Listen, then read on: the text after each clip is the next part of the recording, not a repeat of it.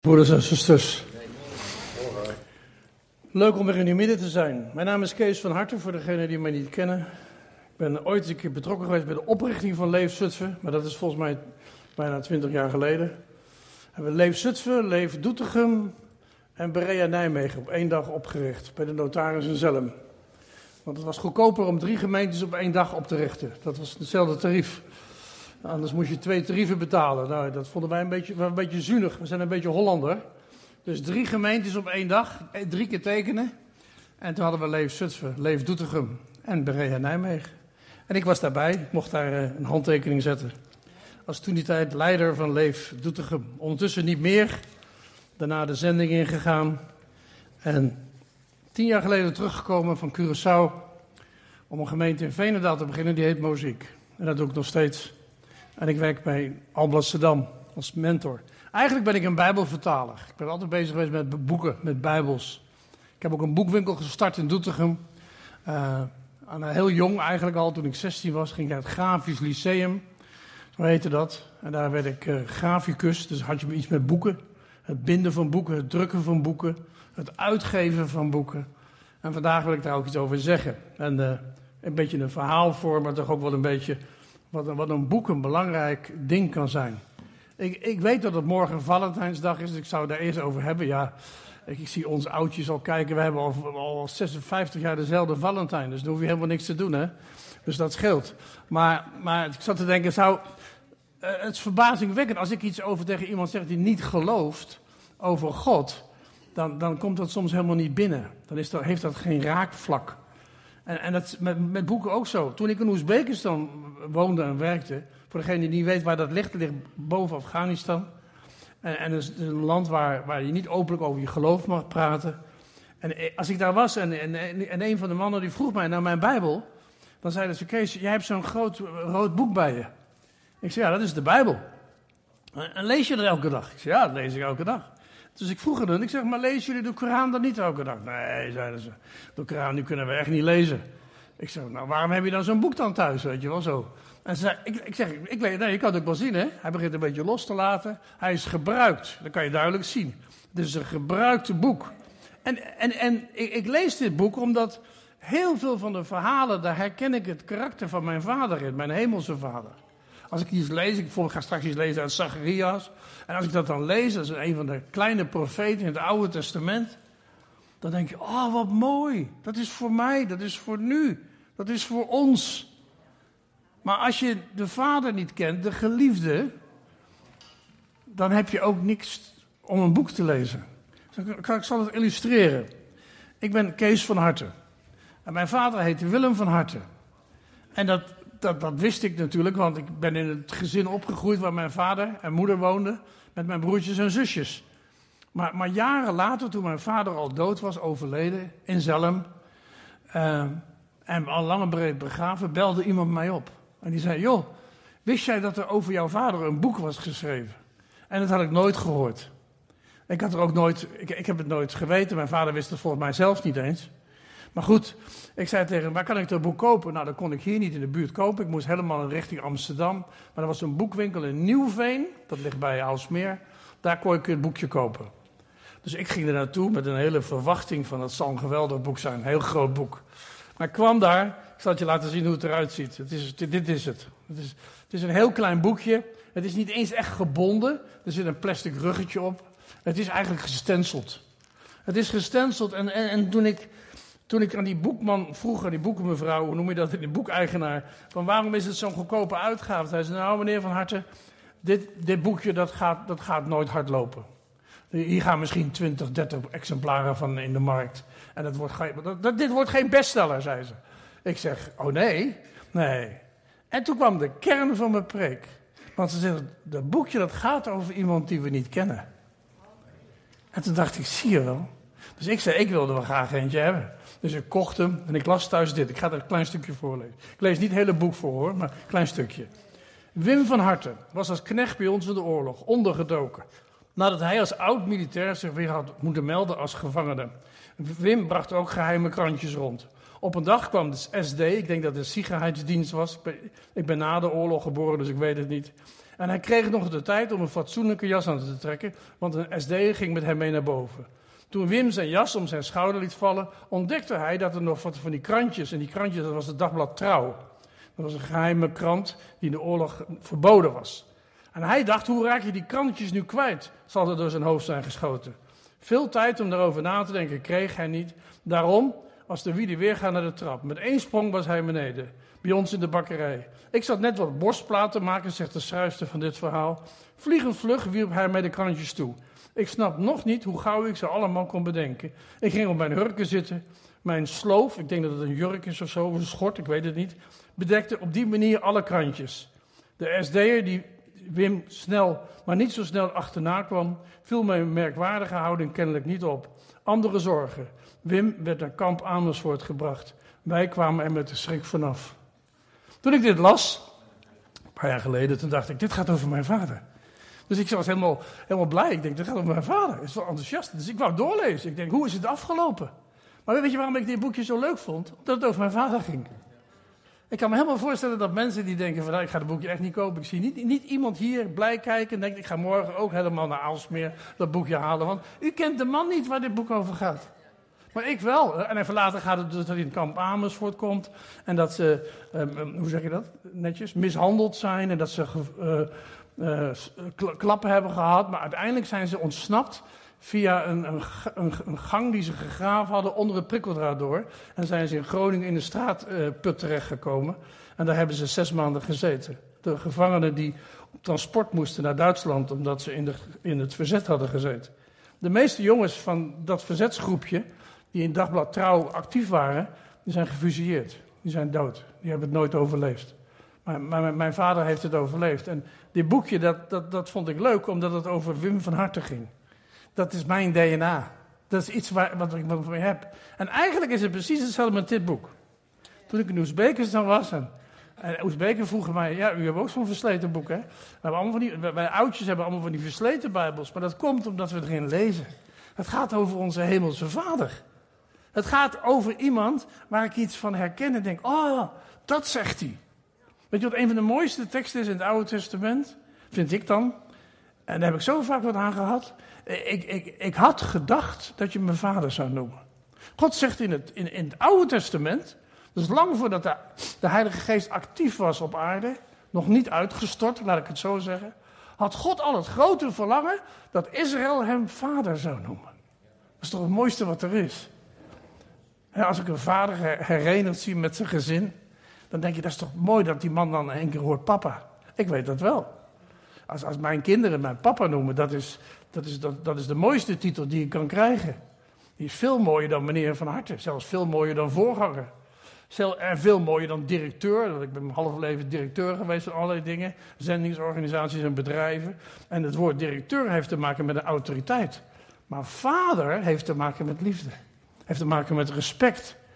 Als ik een appje krijg van een van mijn kinderen en zeg: Pa, mag ik je wat vragen? Dan reageer ik gelijk. Weet je waarom? Omdat het mijn kind is. Het is, het is mijn zoon, het is mijn dochter, het is mijn pleegkind. Het is iets wat van mij is, wat ik lief heb, waar ik voor gezorgd heb, maar die ik ook liefde van teruggekregen heb. dit, dit boek is, is heel belangrijk geworden in ons leven, in mijn leven. Dit is mijn grote, ik zou haast zeggen, Valentijns cadeau, wat ik gekregen heb, uit de hemel. Zodat die dingen die hierin staan, die kon ik, die kon ik uitleggen aan mensen, kon ik vertellen. En, en, en toen wij acht jaar in Oezbekistan klaar waren met het Nieuwe Testament. En wij hadden vertaald van Matthäus tot en met openbaringen. Toen, toen, toen zag ik Oezbeken die een klein boekje bij zich hadden. Een Nieuwe Testament. In hun eigen taal. Dat is het mooiste. Het was niet in, in het Arabisch, het was in het Oezbeeks. En, en ik, ik, vergeet nooit meer dat een van de Oezbeken zei van... Vroeger waren wij wees, Kees. Oh, dat ruimt ook nog. Vroeger waren wij wees, Kees. Maar nu zijn we geen wees meer. Want we hebben een connectie gekregen, een verbinding met iemand die liefde geeft. En daardoor kan ik ook liefde ontvangen. En, en daardoor kan ik ook liefde weggeven. Als je in Oezbekistan bij de stoplicht kwam, dan stonden altijd wel bedelaars. Mensen met één arm, mensen met één been. En dan moest je dan je raam naar beneden doen en die gaf je dan bijvoorbeeld een euro. Of een, ja, in hun geval de soem, zo heet het geld daar. En dan gaf je een gift of die gaf een, een liefdeoffer. Of, nou, eigenlijk deed je het omdat het moest. Die mensen hadden geen eten, die mensen konden niet werken. Dus je gaf iets. Maar een van de Oezbeken die had mij een paar keer gezien en die zei: Kees, als, als, jij mensen ziet die niks hebben, dan geef je veel meer dan wij. Hoe komt dat? Toen dacht ik, dat komt omdat er iets is gekomen uit dit boek wat mijn hart heeft geraakt. En, en, en, en door het vertaalwerk wat wij deden, wat Wycliffe doet, en meerdere zendingsorganisaties hoor, die vertalen dit boek in, in de taal van de mensen, dat ze het kunnen lezen, dat de hemelse vader zegt, ik hou zoveel van je, dat ik jou iets gegeven heb. Opvallend zijn. Iets wat van je houdt. Iets wat je nooit in de steek laat. Iets wat, wat om jou werkelijk geeft wie jij werkelijk bent. Niet om wat je doet. Niet om, niet om de rol die je speelt. Of de positie die je hebt. Maar om wie je werkelijk bent. En dat is natuurlijk veel belangrijker dan de buitenkant. Dat is wie je werkelijk bent. En dat is waar God zegt: Ik hou zoveel van wie jij werkelijk bent. Ik heb mijn boek gegeven, zodat jij eruit zou lezen, zodat je mij zou leren kennen. Zodat je me nog beter gaat leren kennen. Toen ik vroeger klein was, zat ik op de Griffemeerde school. Samen met Jan Slachter. Ik weet niet of jullie die kent, van directeur van Max. De meesten kennen het Max-programma wel. Nou, de man die heet Jan Slachter, die zat bij mij in de klas. Hij heette toen nog Jantje en ik heette Casey. Nou, Jantje en Casey zaten samen op de, op de professor Gebrandi school in Den Haag. Dat was een geformeerde school, een school met de Bijbel. En wij moesten verplicht Bijbel lezen op school. En ik zal het je vertellen, ik vond het een crime. Ik vond het lang. Ik vond het lastig. Ik dacht, moeten we weer die Bijbel lezen? En hadden nog meester Chris Pijn, die zei, Jantje en Kees, opletten jongens. Nou, dat hebben we gelukkig gedaan. Daarom hebben we nou een goed programma, hè? Max, kijk maar. Want als je, heel grappig is, als je naar Jan luistert nu, dan proef je zijn gereformeerde roots. Hij zorgt voor de wezen in Polen. Hij doet allerlei projecten voor andere mensen. Gaat Jan zondags naar de kerk? Nee, nog niet. Nog niet. Ik zeg, nog niet. Ik blijf net lang bidden tot hij wel een keer gaat. En, maar, maar, maar, maar je proeft iets, omdat je ergens iets hebt leren kennen in het leven. Het leven is meer dan geld verdienen. Het leven is meer dan een groot huis. Het leven is dat geven, dat wat ik gekregen heb aan anderen die niks hebben. Waar komt dat vandaan? Dat is het DNA wat hierin zit. En ik denk dat Jan het zelf niet eens weet. Ik heb het trouwens wel een keer tegen hem gezegd. Want een paar jaar geleden hebben we contact gehad met elkaar. Want hij kwam erachter dat ik in muziek zat. En ze waren bezig met een programma te maken over snel groeiende kerken in Nederland. En toen kwam hij zijn oude schoolmaatje tegen. En toen heb ik hem kunnen zeggen: Jan, ik zeg dat wat wij vroeger als kind meegekregen hebben. Die liefde voor het woord van God. Dat was toen nog wetmatig. Maar er is een moment in mijn leven geweest. Dat ik een aanraking kreeg met God. Ik heb hem verteld van mijn bekering. En hij keek me aan en zei: Ben je bekeerd? Ik zei: Ja, ik heb hem bekeerd. Ik ben, ik ben naar God toegekeerd. Ik heb me afgekeerd van het fouten en het, en het tekortschieten. En, en ik ben gekeerd naar God en zei: Wilt u mij vullen met uw geest en met uw liefde, zodat ik die anderen zie? En dat was het grote verschil voor ons. Dat de Oezbeken zagen in mij dat ze zeiden: Kees, jij moet niet geven, jij wil geven. Jij moet niet de Bijbel lezen, jij wil de Bijbel lezen. Jij moet niet bidden. Ik vond het heerlijk om in Oezbekistan in een restaurant te mogen gaan staan. En dan met mijn handen open voor al die mensen die daar zaten, openlijk te bidden. Ik vond het een eretitel. En ik weet dat voor veel mensen was het gewoon religie. Maar voor mij was het relatie. Dank u wel, trouwe vader, dat u ons heerlijke rijst hebt gegeven en lam. Wilt u het zegenen en al deze mensen die hier zitten, die u nog niet kennen. Ik bad dan in het Engels. En dan kon ik bidden voor hen allemaal. En allemaal zeiden ze amen. Grappig is dat als je de taal niet verstaat, dan zeg je gewoon amen. Maar je weet niet wat die anderen gebeden hebben. Ik heb gebeden dat God zijn licht laat schijnen over hun situatie. En dat licht dat is gekomen. In 2002 moesten we allemaal het land uit. Want we waren zendelingen, dat mocht niet. Maar Gods woord is gebleven. En Matthäus tot en met openbaringen spreekt van de liefde van God. En die liefde, als je die leert kennen dan, dan wil je dat boek lezen. En dat maakt de wereld van verschil. Ik wou iets uit dit prachtige boek halen waar je wat aan hebt. En dat was Zacharias. Zacharias 8. Zacharias een van de kleine boeken vlak van Matthäus. En, en, en, dus, en, en er staat boven de beloofde zegeningen voor Israël. Ik ga een stukje voorlezen. Het woord van de Heere van de legermachten kwam tot mij. Zachariah 8, vers 1. Het woord van de Heere van de legermachten kwam tot mij. Zo zegt de Heere van de legermachten: Ik heb mijn grote naijver voor Sion ingezet. Ja, met grimmigheid heb ik mij voor haar ingezet. Zo zegt de Heere: Ik ben naar Sion teruggekeerd en zal midden in Jeruzalem wonen. Jeruzalem zal de stad van de waarheid genoemd worden. De berg van de Heer, de legermachten, de heilige berg. Ik ga een stukje verder. Al zou het in al zou in die dagen het te wonderlijk zijn in de ogen van het overblijfsel van het volk, zou het dan in mijn ogen te wonderlijk zijn, spreekt de Heer van de legermacht. Ik heb er zo vaak naar gekeken, naar die tekst. Als er iets onmogelijk is in onze ogen. Ik, ik heb tijdens die crisis met die uh, corona wel eens gedacht, is er straks nog wel een kerk? Toen wij niet meer bij, kijk, jullie komen nog bij elkaar, maar er zijn kerken die durfden dat niet. Of die mochten dat niet. Dat weet ik niet. Maar ik heb wel eens gedacht, is er straks nog een kerk als de coronatijd over is? En dan heb ik wel eens een keer deze tekst moeten lezen. Dan zeg ik, vader, u, waakt over uw gemeente. Geldt dat ook nog in 2022? Is er straks nog wel een kerk? Met andere woorden, kunnen we nog samenkomen? Mogen we nog samenkomen? Ik heb natuurlijk in landen gewoond waar je niet bij elkaar mag komen. Dus dan is het wat anders. Dan zoek je andere wegen om elkaar te ontmoeten. Zo gingen we Nederland ook een beetje doen. Hè? Maar dan zegt de Heer hier, zou het in, in uw ogen te wonderlijk zijn? Met andere woorden, geloof je het nog, Kees? Dan kan je zeggen, nee, ik geloof het niet meer. Over situaties in uw leven, in mijn leven. Ik heb vorige keer volgens mij verteld, ik heb een zoon, die, schoonzoon, die heeft kanker in zijn keel. Stembandkanker. En die is vorige week maandag voor de 35ste keer geopereerd. Nou, dan heb je van die momenten dat je zegt tegen jezelf, ik geloof het haast niet meer. Want 35 keer opereren aan je stembanden, dat is niet goed voor je stembanden, maar de kanker is nog steeds niet weg. En meestal gaat hij dan na twee weken terug naar de oncoloog en dan zegt de oncoloog, er zit weer tumoren, we gaan je weer opereren. En dat hebben we nu al voor, dit is het vijfde jaar. Vijf jaar achter elkaar, 35 keer geopereerd. Moet je van een, wat een, wat een lange weg het is. En, dan, en dan, dan heb ik zo'n moment dat ik denk van, komt het ooit nog goed? Als dan zo'n kleinkind naar je toe komt en hij heet Tobias en die zegt: Opa, als papa straks doodgaat, mag ik dan bij u komen wonen? Dan gaat er iets door je lijf heen. Als je snapt wat ik bedoel. Want dan is het niet heel ver weg. Dan is het niet Oezbekistan, dan is het Veenendaal en Voorthuizen. En dan komt het heel hard binnen. En dan zeg ik: Nee, maar papa gaat niet dood. En toen ik het vorige week tegen hem zei: Papa gaat niet dood. Papa gaat leven. Toen moest ik denken: In mijn ogen is het bijna te wonderlijk. Ik, ik wil erin geloven. Ik blijf erin geloven.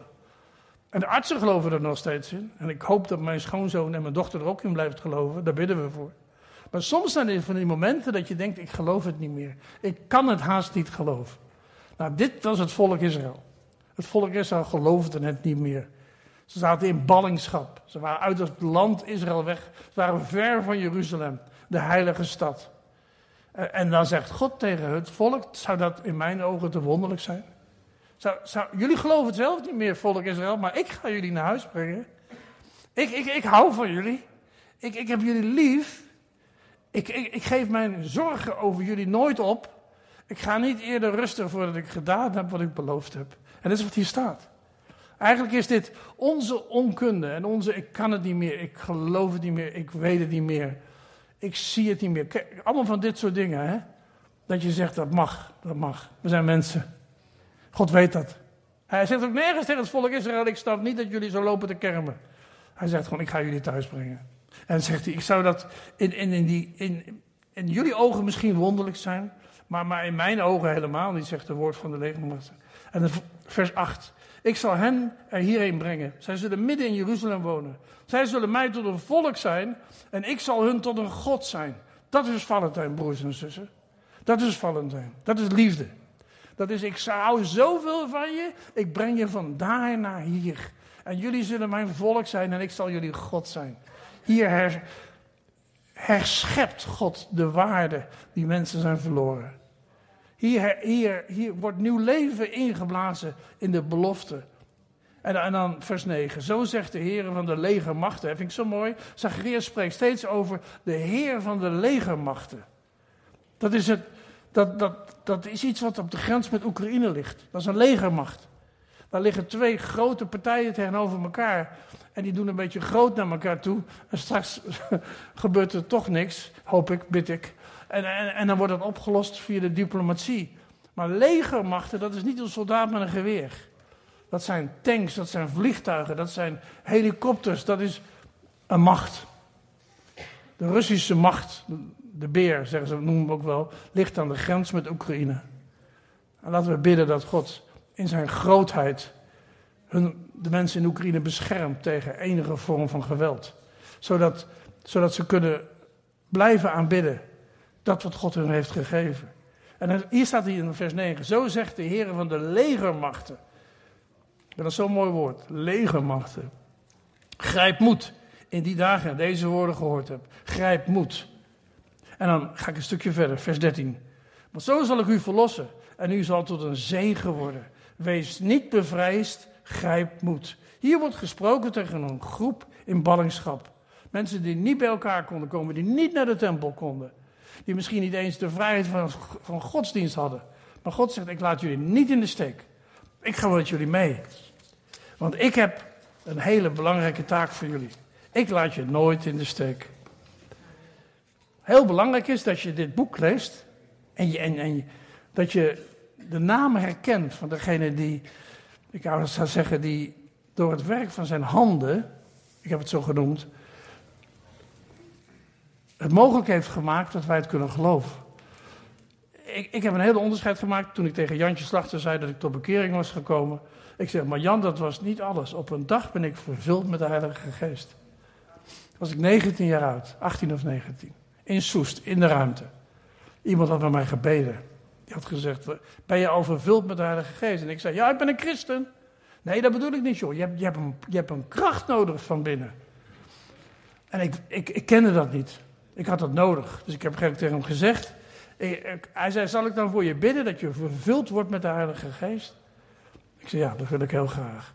En vanaf die dag is er als het ware, ik zou haast zeggen, iets bijgekomen. De bekering is een afwenden van de verkeerde dingen.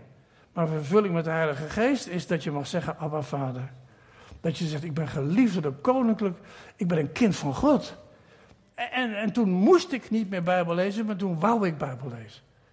Want er was een relatie tot stand gekomen. Zijn geest en mijn geest, die niet heilig was, maar door de inwoning van de Heilige Geest heilig is geworden. Die vertelt dat ik een zoon van God ben. Dat ik geliefd ben door de Hemelse Vader. En die, die beschermt me en die bewaart. Als ik ergens kom waar het niet goed is, zegt hij: Kees, kijk uit. Let op, ik ga met je mee. Daarom zei iemand wel eens: Was je bang in Oezbekistan? Ik ben nooit bang geweest. Weet je waarom ik niet bang was? Ik had een, ik had een legermacht achter me staan, als ik het zo mag zeggen. Die, die heeft me beschermd, die heeft me bewaard. Zelfs toen de KGB kwam na acht jaar, dan zei meneer Van Hart, u hebt strafbare feiten gepleegd, u moet het land uit. Toen dacht ik, nou, maar dat is, wat, dat is wat de KGB zegt, maar dat is niet wat God zegt. Maar ik luister wel. Ik zal gehoorzaam zijn aan de overheid en ik ga het land uit. Dan krijg je een stempel in je paspoort dat je nooit meer terug mag komen. Omdat je iets gedaan hebt wat niet mocht. Toen dacht ik, ja, maar dat is niet wat God zegt. Dat is wat mensen zeggen. mensen zeggen soms dingen. Mensen zeggen wel jij doet niet meer mee. Want je hebt iets gedaan wat niet mocht. Toen dacht ik nou... Ik wil eigenlijk eindigen met, met, met een stukje verhaal over, over gezag. Toen ik als klein jongetje in Den Haag woonde... Toen... Uh, mijn vader was politieagent, heb ik al eens verteld. Hè? Diezelfde Willem van Harten waar ik net over schreef. Die was politieagent en die werkte in, bij, de koninklijke stallen. Eh, vroeger had je de gouden, weet je, de gouden koets? Ja, de gouden koets. Ik moet even naar Willem kijken. De gouden koets en daar zaten een stuk of acht paarden voor. En die paarden die, die, die, die, wonen, zeg je dat? Die hebben een stal, heet dat geloof ik. Hè? Uh, die hebben een stal in de koninklijke stallen. En de politieagenten die zitten op dat paard. Die hebben nu van die grote hoe heet dat, jassen aan met zo'n splitter in. Zodat de ene aan de ene kant van het paard hangt en de andere aan de andere kant van het paard. Mijn vader werkte in die koninklijke stallen. Politieagent bij de Rijkspolitie. En één keer per jaar mocht hij samen met zijn collega's die gouden koets trekken. En dan zat de koningin, toen die tijd waarschijnlijk Beatrix, zat dan zo te zwaaien naar jullie allemaal. Hè? Jullie zaten voor de tv en de koningin die zwaaide naar jullie. En mijn vader reed ervoor. Ik weet wel dat wij als kleine jochies stonden dan langs de kant, langs de route. En, en dan was ik trots dat ik mijn vader zag, dat ik de koningin zag. Ik moet eerlijk zeggen, interesseert me helemaal, niet, helemaal niemand wie er in die koets zat waar het mij om ging, Dus dat die man, die tweede van voren, met dat zwarte paard, dat was mijn vader. En ik weet nog wel dat, dat Jantje Slachter en mijn vriendjes uit mijn klas stonden naast me. En dat ik tegen hen zei, zie je de man? Kijk, kijk, daar komen ze aan, daar komen ze aan. Want daar komt mijn vader aan. Nu ik terugkijk, denk ik, ik vergat de hele koningin. Weet je, heb ik nooit over nagedacht dat hij hier niet goed zat. Uh, eigenlijk voor mij helemaal niet belangrijk. Opnieuw het verhaal. Als je de persoon kent om wie het gaat, dan ga je in de route staan. Dan zeg je, ik wil er naartoe, ik wil hem zien. Ik wil voor hem klappen. En hun klapten allemaal voor, uh, hoe heet ze, Juliana Beatrix, een van die koninginnen die we gehad hebben. Die klapten allemaal, nu zouden ze voor Maxima klappen. Maar ik klapte voor mijn vader. En dat was alleen maar omdat hij er was. En niet omdat hij iets deed. Op een dag was hij in de stal, was hij zijn lunchpakket vergeten. Nou kom ik op het punt van gebed. Hij was zijn lunchpakket vergeten. Dus mijn moeder komt naar me toe. Ze zegt: Casey, papa is zijn lunchpakket vergeten. Wil jij op je fiets naar de koninklijke stallen en een lunchpakket gaan brengen? En ik kom bij die koninklijke stallen op mijn fiets. Met een lunchpakketje van mijn vader achterop. En ik klop op die hele grote deur. Want er zit geen bel bij de koninklijke stallen. Dat is een hele grote stal. Maar dan moet die koets doorheen. En ik, ik, klop op die houten deur en niemand die opende het. Ik was veel te klein, ik kon er niet zo goed roepen. Ik was jong, denk een jaar of tien of zo. Misschien acht of tien, ik weet het niet meer. En ik klop en ik klop en er wordt niet open gedaan. En ik uh, begin nog harder te kloppen, want ik weet dat mijn vader binnen is en hij heeft honger. Dus hij moet het lunchpakketje hebben. En dat wist hij, was mijn taak. Mijn opdracht was brengen het lunchpakketje naar pa. En voor de rest regel het maar, dat hij het krijgt. Dus ik heb geklopt en geklopt en geklopt. Tot op een gegeven moment ging er heel klein luikje open. Zo'n vierkant klein luikje waar zo'n agent doorheen kwam met zo'n kopje en die zei: hey, moet jij? Nou, het was ongeveer die verhouding, hè? Zo'n klein ventje daar en ik hier. Ik, ik klein daar en hij groot daar. Zo'n beetje dat gevoel had ik ook. Calimero. Weet je wel, zij zijn heel groot en ik ben heel klein. Ik zeg: Ik, ik, ik, ik, ik heb een lunchpakketje voor mijn vader. Toen kwam het cruciale woord: Wie is je vader? Toen zei ik, mijn vader is Willem van Harte. Toen zei hij, dat klopt, die werkt hier. En toen ging de grote poort ging open. Als je vanavond op je knieën zit, morgen misschien ben je aan het bidden voor het eten, dan mag je, die naam mag je gebruiken. Als je weet wie er binnen zit. Als je zegt, door het verlossend werk van de Heer Jezus heb ik ingang naar binnen. Ik heb autoriteit, omdat God mij autoriteit gegeven heeft. U bent een kind van God. Gebruik het in je dagelijks leven. Niet alleen op zondag hier en leef, maar morgen, overmorgen, vanmiddag. Maakt niet uit wat je gaat doen, dat, dat je weet daar waar ik ben. Ik ben een kind van God. Ik heb ingang naar binnen, want ik ken de naam. Ik zou haast zeggen die binnen is. Dat is de naam van de Heer Jezus. En dan mag je ook in de naam van de Jezus mag je voor dingen bidden. En, en dan is het wel eens lastig, ja. Dan mogen we terugkijken naar deze Zacharias-tekst. Al zou het in onze ogen onmogelijk zijn, maar in Gods ogen zegt: Ik maak het mogelijk. Het volk Israël heeft meerdere keren gedacht: Hoe moet dit? Het gaat niet goed. We zijn, we zijn verbannen. We zijn in. Ik zou haast kunnen zeggen: We zijn niet op, op onze eigen plek. En God zegt tegen hem: je mag, het, je mag mij gewoon vragen. Want ik ken de naam van de gezagsdrager. Ik ben een zoon van de levende God. Hij is mijn Heer. U bent zijn Heer. Als je hem kent als je persoonlijke heiland en verlosser. En mag je daar nog aan twijfelen? Ik denk, zijn, zijn, zijn armen staan vandaag zo wijd dat je vandaag met iemand kan bidden. Dat je kan zeggen, ik heb die zekerheid nodig dat ik een kind van God mag zijn. Dat ik vervuld mag worden met de Heilige Geest. Zodat je een autoriteit krijgt dat je dus op die deur durft te kloppen. En dat je gewoon zegt, ik blijf net zo lang kloppen. En dat is een beetje mijn situatie over Mark, mijn schoonzoon. Ik klop al vijf jaar lang aan die deur. Heer, wilt u het wonder doen van genezing? Als ik, als ik niet de zekerheid had gehad dat er iemand binnen was die luistert, had ik het misschien al lang en breed opgegeven. Maar waarom geef ik het niet op? Ik weet dat iemand binnen is. Ik weet dat ik autoriteit heb. En ik weet dat God iets kan doen wat bij de mensen soms onmogelijk is. En dat heb ik meerdere keren in mijn leven gezien. Ik ben zelf het bewijs dat God zegt: Ik laat je nooit in de steek. Ik zal altijd voor je gaan. Maar ik ga met je mee. Dat was mijn gedachte voor jullie voor vandaag. Mag ik voor jullie bidden? Dank u wel, trouwe vader, dat we even stil mochten staan bij dat geweldige boek wat u ons heeft gegeven. Heer, en wij, wij, lezen het graag, want wij herkennen het DNA van onszelf een beetje erin. We willen zo graag meer van u leren kennen. We hebben het zo nodig dat we woorden horen waar we wat mee kunnen, waar we de week mee in kunnen gaan, waar we de strijd mee in kunnen gaan, de eenzaamheid mee in kunnen gaan, Heer, zelfs de ziekte mee in kunnen gaan, of de armoede, of de hopeloosheid, of ik weet het niet hoe situaties. In al onze levens hebben we van dat soort momenten dat we niet meer weten. En daarom zegt u, kom maar bij mij. Kijk maar in mijn boek, bid er maar voor. Klop maar aan die deur. En klop net zolang tot er open gedaan wordt.